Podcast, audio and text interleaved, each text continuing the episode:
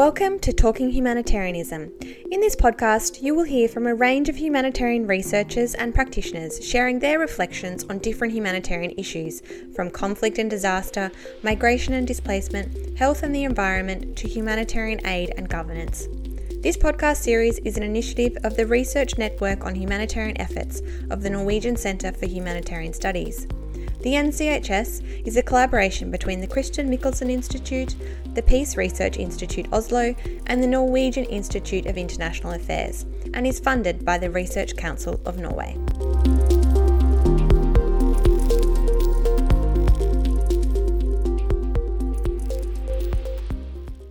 Hello, and welcome to this podcast mini series analyzing humanitarianism through the lens of climate resilient development cases from Kenya. My name is Edwige Martin. I'm a PhD candidate at the Norwegian University of Life Science and the host for this podcast.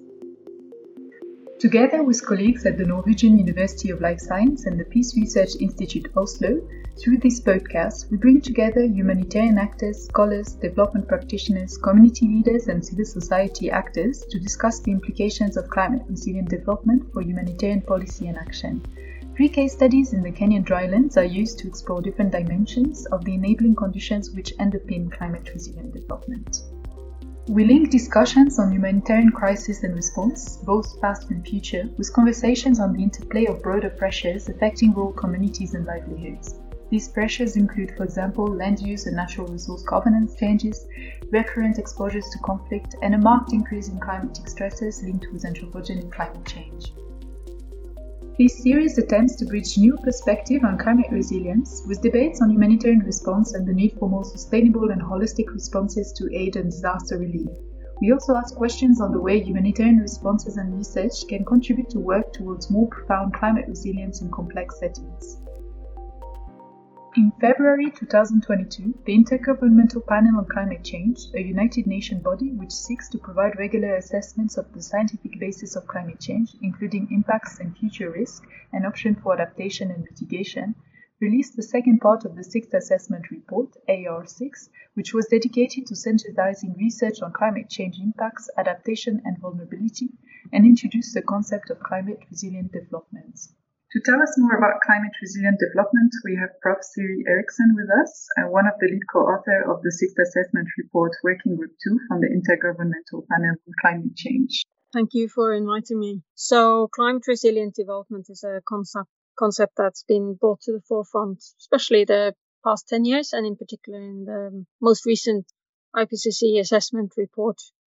And it really talks about how we need to shift development, a different form of development that places both climate risk and sustainable development at the center of how we do development.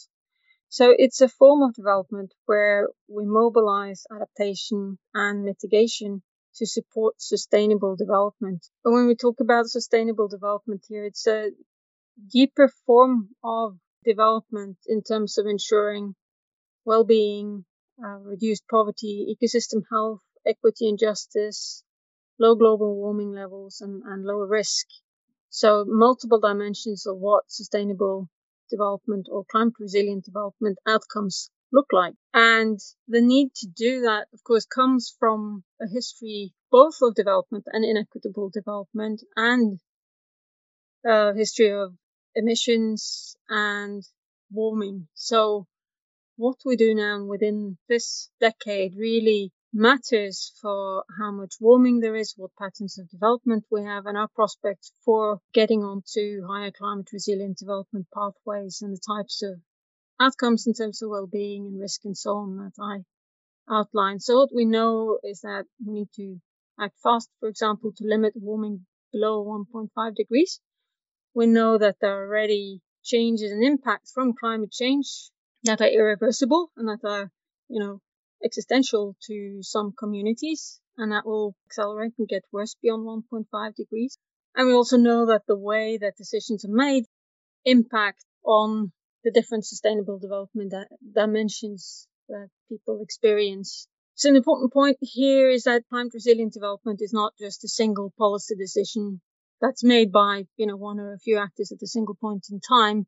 It's actually the interaction over time between multiple decisions by multiple decision makers in multiple arenas, both formal and informal. And what matters in terms of whether these decisions together push us in a more climate resilient development direction are the interactions between actors in that decision making.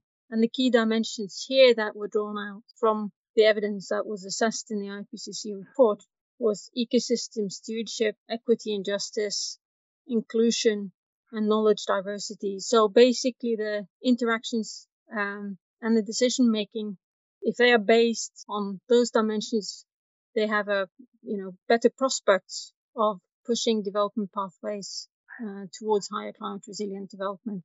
In the context that we're discussing, thinking about climate resilient development also takes place in the midst of recurrent humanitarian emergencies.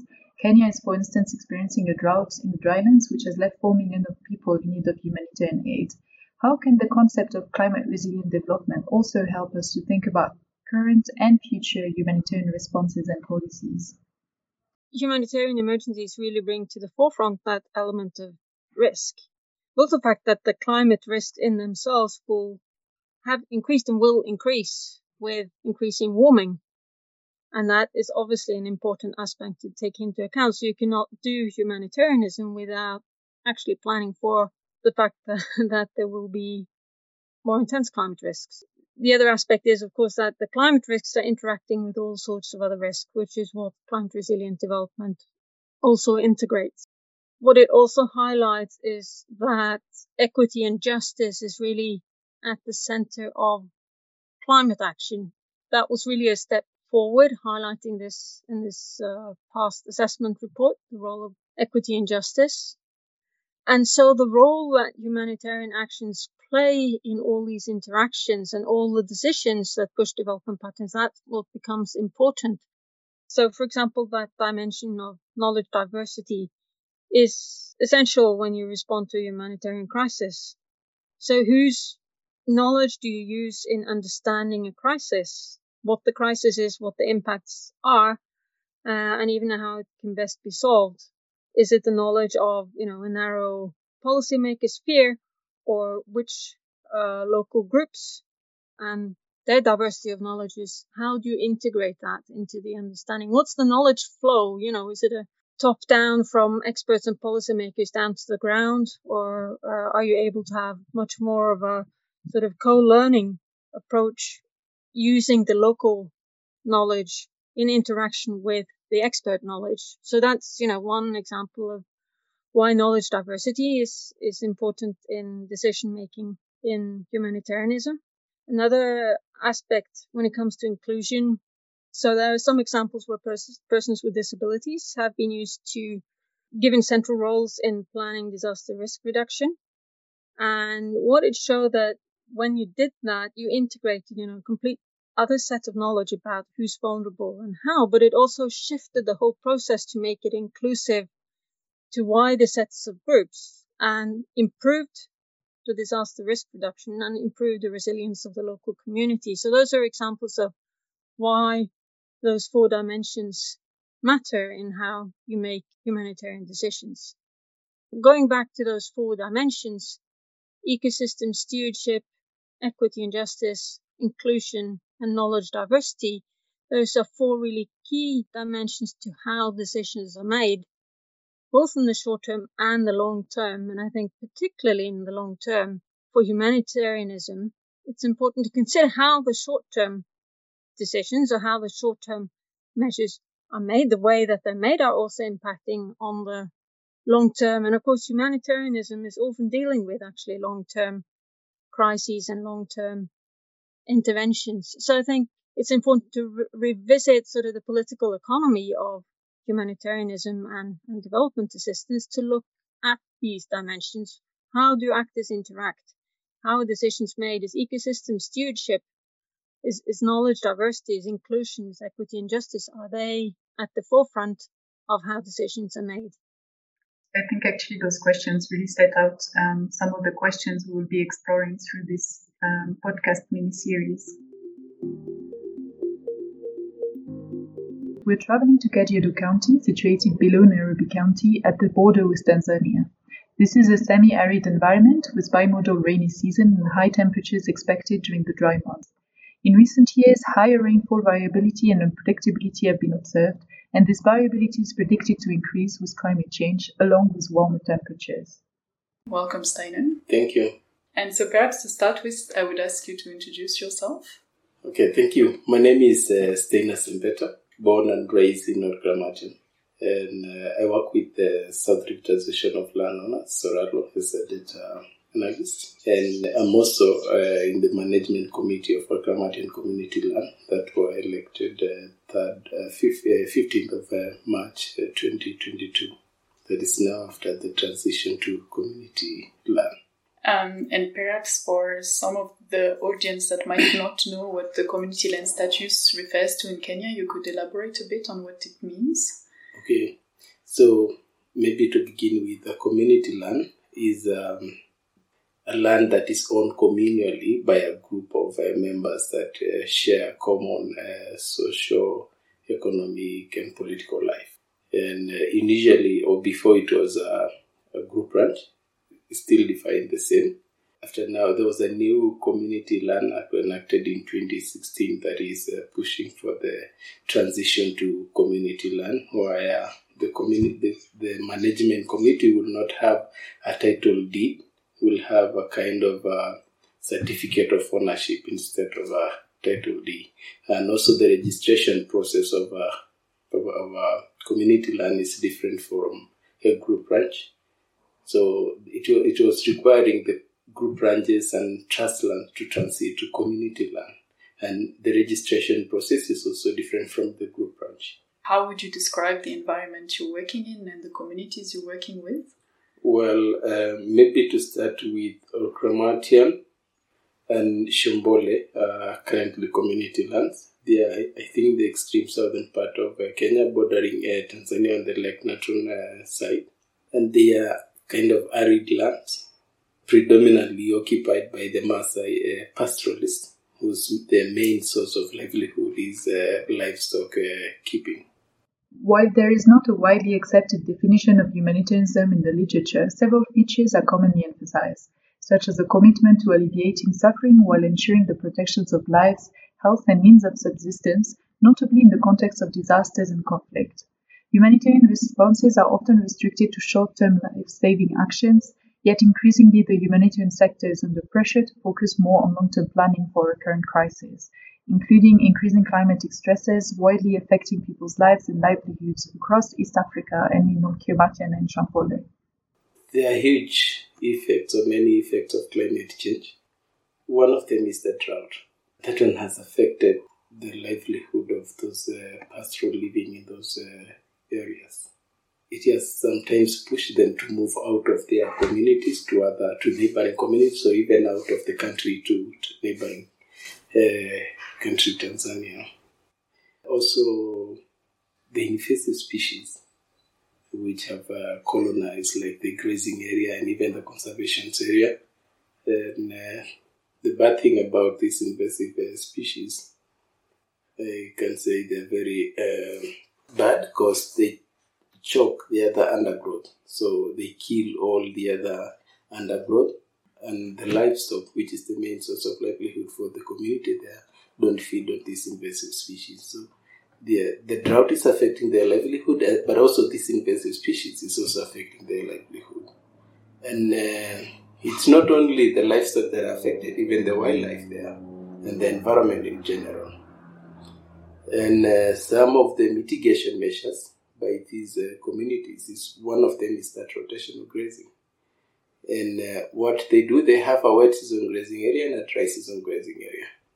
This dry season grazing area is left during the rain season to regenerate. And uh, then now, when the dry season uh, starts, they will move uh, to the dry season grazing area. And afterwards, they will be given access to the core conservation area during the dry, uh, the extreme dry season. And again, uh, these communities have diversified their sources of livelihood.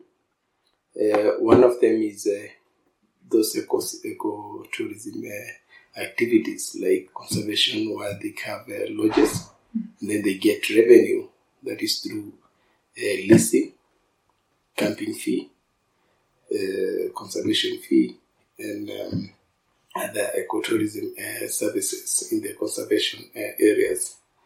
And again, uh, the other alternative source of livelihood is that crop farming, because in this area they have zoned their areas into kind of four different zonation. The conservation area, the crop farming area, the wet season and the dry season grazing uh, area. At least all these uh, spaces are being uh, utilized for different economic activities. Also, uh, beekeeping is practiced by certain groups of uh, women, although it's not that uh, large. Also, uh, beadwork by groups of women, although not also on a larger scale. And um, in terms of uh, controlling the invasive species, sometimes the community can, you know, uh, mobilize the youth and even other interested uh, partners and stakeholders in those uh, communities, that is, organizations and even sometimes the government, to do the uprooting and clearing of uh, the Prosopis juliflora, which is the major invasive uh, species in those uh, two communities. And so the Soralo, that is the organization I'm working for, also sometimes chip in the clearing of uh, those uh, prosopis in the most uh, affected uh, areas. Flooding is another problem that we have experienced. Well, it blocked the mobility or the transport of food from the major uh, areas, towns, to where those uh, communities uh, live because it blocked the roads and there was no like passage to get uh, food to those uh, areas. So people were greatly affected because they didn't now have access to food and all that. And um, and in that case, uh, what kind of humanitarian responses was implemented? Well, the government chipped in, and also the Red Cross by providing um, flying food to those affected uh, areas and also building uh, structures to the affected uh, homes because some people were homeless because there was a heavy flood that destroyed the farm and even uh, the homes for some uh, people. And then now there was that aid from uh, the Red Cross, uh, which helped them at least fly foods to their also medical services and um, tents, mattresses, and all uh, those uh, things to the affected uh, families. And also organizations that are working in uh, those uh, communities like uh, Soralo and even those investors also chip in in providing uh, food, beddings, and all that. In addition to climate change increasing the likelihood of natural hazards, pastoralists in Kajiado County also face significant changes in land use and society. Planning for long-term humanitarian responses necessitates understanding these complex drivers of vulnerabilities. But it's also critically important to understand the dynamism of responses to climatic and non-climatic stresses associated with broader dynamics of change which are affecting pastoral livelihoods. Education itself is changing everything in those uh, society, other than these uh, crises. Yeah. Mm-hmm. Yeah. Uh, the education system itself is uh, changing. So there's a kind of a big of a change of mindsets of the younger generation, more particularly. Uh, not uh, greatly because of the crisis, but because of education. And uh, this one, uh, this crisis have uh, like pushed people to settle on higher uh, grants, uh, higher lands, higher areas. Because, you know, initially they will just settle anywhere. But uh, nowadays they are selective on where to raise a structure. And again, uh, that uh, aid also, that aid from the Red Cross, have also helped them to develop permanent structures because initially they were just, most of them were just living on these semi uh, permanent uh, structures. But this again has also, you know, helped them to develop those uh, uh, kind of permanent structures, which are durable and they cannot easily uh, get eroded by those uh, floods. The other thing that I say I can uh, say is um, how it has also impacted uh, the people's life uh, there. Well, people have now also mm, ventured into cash crop a lot more than before because mm-hmm. initially they were measuring on other food crops like maize, but nowadays they are focusing on uh, cash crops mainly, opposed to before the crisis. But I can't say it was entirely contributed by the crisis, but I think that one has also uh, brought by that mm-hmm. because people now are in need of cash and all that, to, at least to cater for some other needs. Because, well, they can plant uh, crops, uh, food crops, but that's not enough to cater for other things like education, hospital bill. How else has it impacted? Well, that also had a, a shift to crop farming because there's a huge shift to crop farming now compared to previous uh, years or before even that uh, crisis. Because mm-hmm. even before that crisis, the Pakase was not a fully crop uh, farming area, but after now that, the people have shifted to crop uh, farming.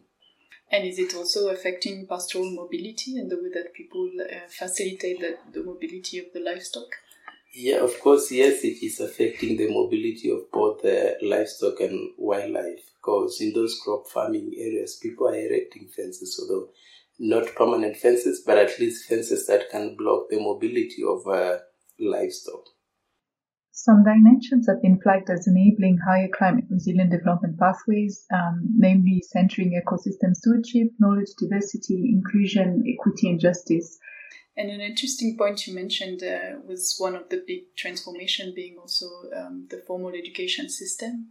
These people that are educated get exposure. They go to other communities and get education, and at least they can read things, uh, information avail- available online about uh, climate issue in other areas that are similar, maybe to their uh, to their areas. Mm. And uh, through that, at least they can get some knowledge that is applicable to solve a problem that they are experiencing in uh, in their land or to read some of the adaptive measures implemented in other areas. And I think that one is only through education. You know, when now these people are educated, the communities trust more their people more than outsiders. So if this information is coming from their uh, people from that community, I think there is more trust of that information than if it is provided by an outsider. And in terms of um, facilitating knowledge diversity and inclusion, what are some of the challenges to enabling these um, based on the factors that we discussed? Well, some of the challenges are one, most of uh, this information are in English, and uh, you know, most of the community members are illiterate. So, you know, uh, disseminating that information to those people. Sometimes, well, uh, the, the, the elite in those communities might try to translate, but again, there's again a challenge in the translation of all those things to be consumable by those uh, illiterate. And the other thing, this information is not locally available. Uh, so again, there's a challenge of access of that information to the local uh, people. I think that is uh, one of the major challenges because even when that is the, the information that is available in um, even even in the public uh, domain still is not consumable by those local uh, people. And is it also a challenge the other way around that there might be also indigenous Maasai knowledge that is not um, readily taken on for this adaptation? Yeah, sure, sure, sure. There's also other adaptive measures uh, that are not taken uh, or I can say captured by the scientists. So there's also other information that is not available to the public that is uh, known by the local indigenous. And um, how do you see that humanitarian responses can better contribute to addressing these um, knowledge gaps? How it can contribute to better is one, engaging uh, the indigenous in the process of uh, developing all those manuals and even uh, publication that uh, you know can uh, share uh, that information from generation to generation. Because the other challenge is uh, the indigenous knowledge is only available to the old age. But the younger generation, because of this formal education, they don't even now get time to interact with the old, so that the old can share that information. So also even um, in that, there's also a gap because that knowledge is not transferred from now the the older generation to the younger generation because most of the time this young generation spend most of their time in uh, school. There are no those public barazas to share that knowledge to the young. And if that information is not uh, documented, that will be the end of it. Baraza is the word commonly used in Kenya to refer to public community meetings. Um, the shape these takes and the attendance of these meetings vary greatly across locations and communities. And so, perhaps my final question would be how do you see humanitarian research uh, contributing to, to these efforts? I think it contributes positively. The reason behind that is uh, one, the zoning of Olkiramatian and Shompole group ranches was as a result of these research efforts. And even the development of conservancies was as a result of research uh, effort. And of course, many other uh, development that has happened in uh, those uh, communities uh, concerning conservation is as a result of research uh, efforts. And uh, this can be improved by incorporating the local knowledge as well mm. into this uh, scientific uh, research because I think it will help to better and also appreciate the knowledge from the local communities. And you know, when their knowledge is acknowledged, they easily accept those uh, results results from the research field. Well, thank you so much, Steiner. No problem. Um, thanks for accepting the invitation and sharing with us. And you've brought many interesting points um, that make us think deeper about some of these issues. Karibu. Sante. Ashe oleng. Yes, thank you very much in Masai. Yeah.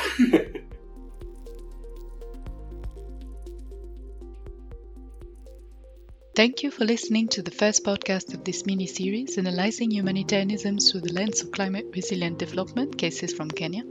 Today we discussed the case in Kajiado and some of the dynamics of change that are shaping pastoralist adaptation practices, such as changes in land use and livelihood activities.